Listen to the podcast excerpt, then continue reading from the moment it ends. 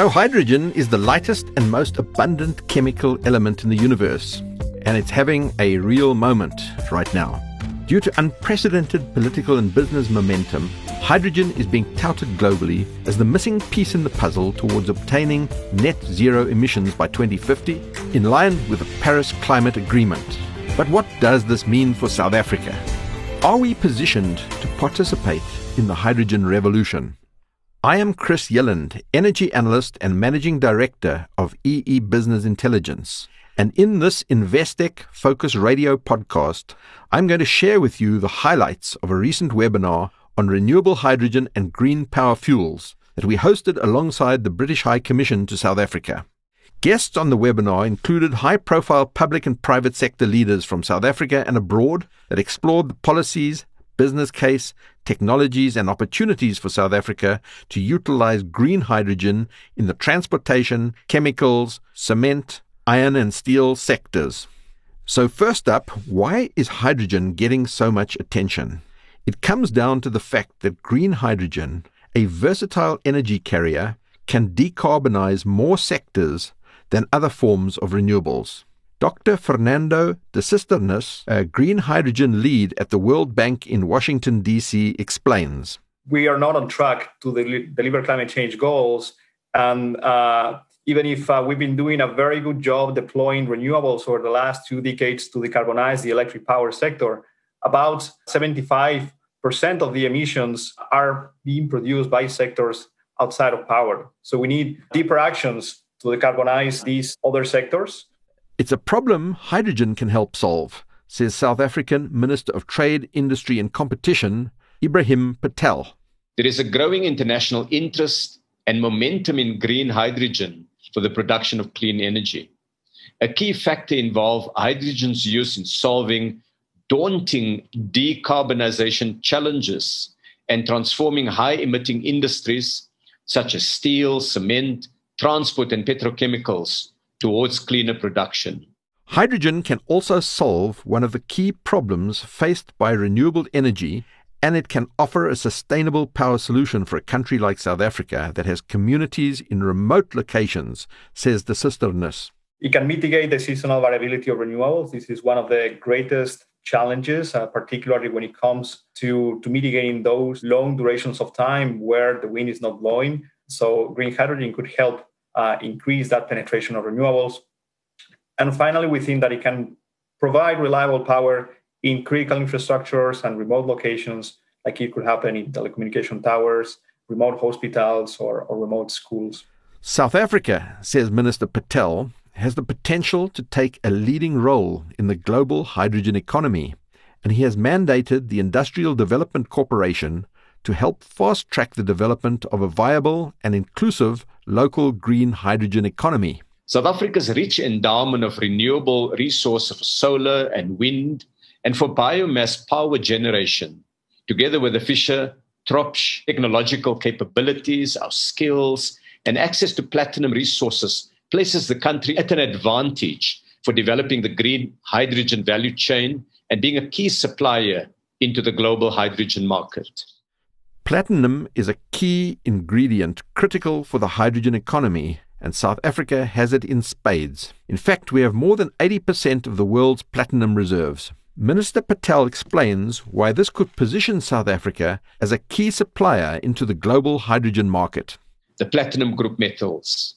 PGMs are used in the electrolyzers needed to produce green hydrogen and as a fuel in hydrogen fuel cell electric vehicles. Our country has the potential to be an important player in this new space by exporting to countries that have limited renewable resources to produce hydrogen competitively. Our resource endowment has to be translated into a competitive advantage for value added manufacturing that can contribute to job creation, investment, the export of hydrogen, and value added platinum based fuel cells. And it's not only hydrogen and platinum where we could become key exporters, says Sasol President and CEO Fleetwood Grobler. The projected cost competitiveness of South African green hydrogen creates new export opportunities focused on green products. The potential export opportunities include, for example, green steel, green ammonia, green hydrogen, and sustainable aviation fuel, amongst others. Green ammonia is a relatively new form of energy storage made by deriving hydrogen from water electrolysis, powered by renewable energy. When burned, ammonia turns back into nitrogen and water without producing the CO2 emissions associated with fossil fuels. It's a form of green fuel that South Africa could capitalize on thanks to our plentiful wind and solar resources, says the World Bank's De Sisternes. Green ammonia is one of the key applications, uh, not just for fertilizers, but also in a number of other industries like, like the production of, of explosives. And, and there are also applications in uh, the decarbonization of the maritime sector. This is particularly relevant in countries like South Africa with a deep sea port that can export that ammonia and use it as a fueling location for other cargo ships. Exporting to other countries is certainly attractive from an economic point of view, but green hydrogen can also benefit South Africa locally when it comes to solving the pollution emissions of heavy duty transportation. And if the number of trucks on our roads is anything to go by, this is a very interesting proposition, says Sasol's Grobler. One of the focus areas for Sasol in South Africa is to provide a comprehensive and sustainable mobility solution. Hydrogen and electric vehicles with refueling and charging infrastructure form part of this sustainable future.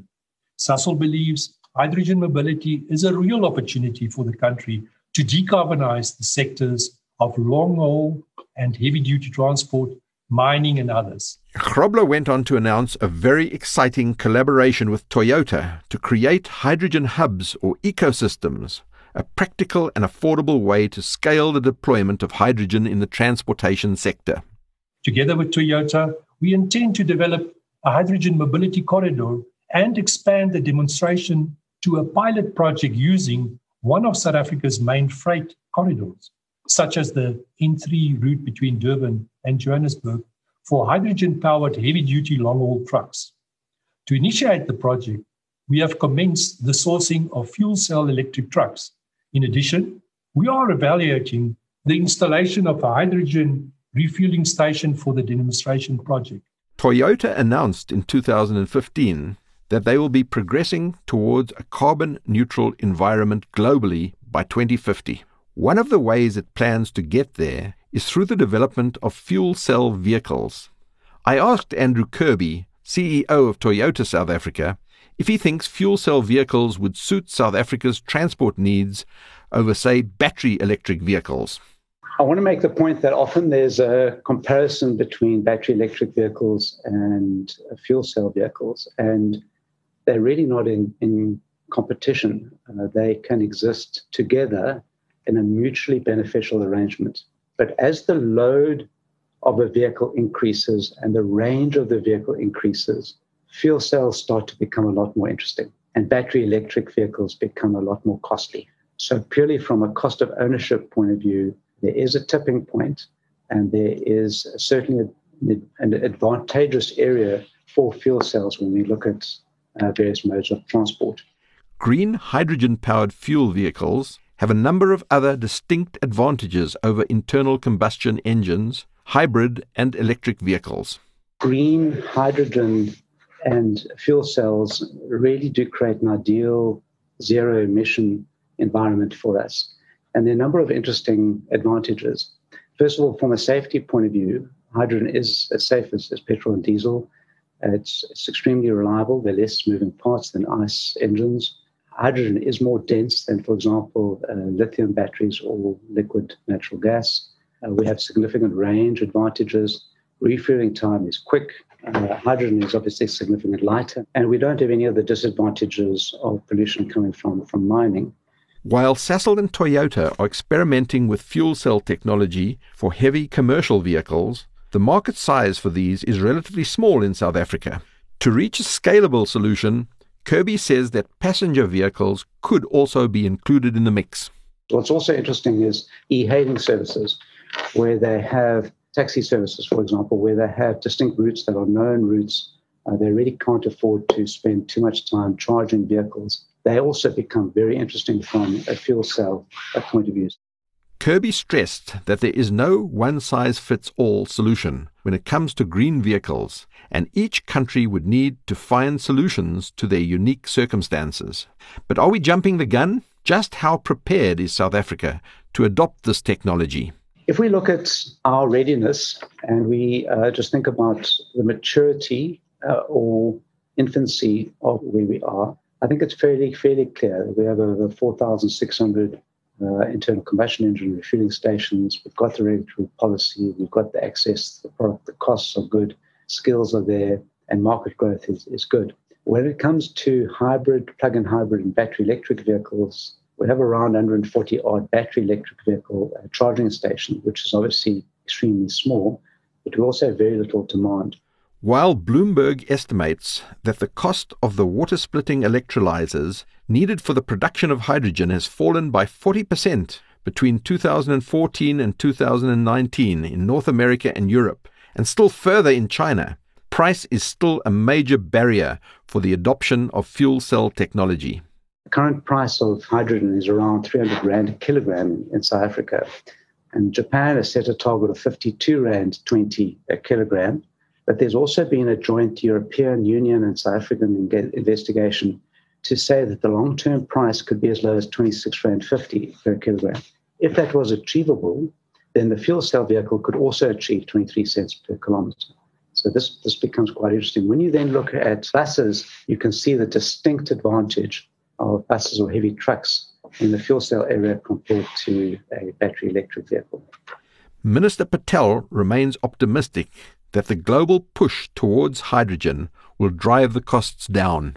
Now, to unlock these opportunities, industry and government will need to tackle head on the relatively high cost of green hydrogen, the infrastructure and fuel cells uh, challenges.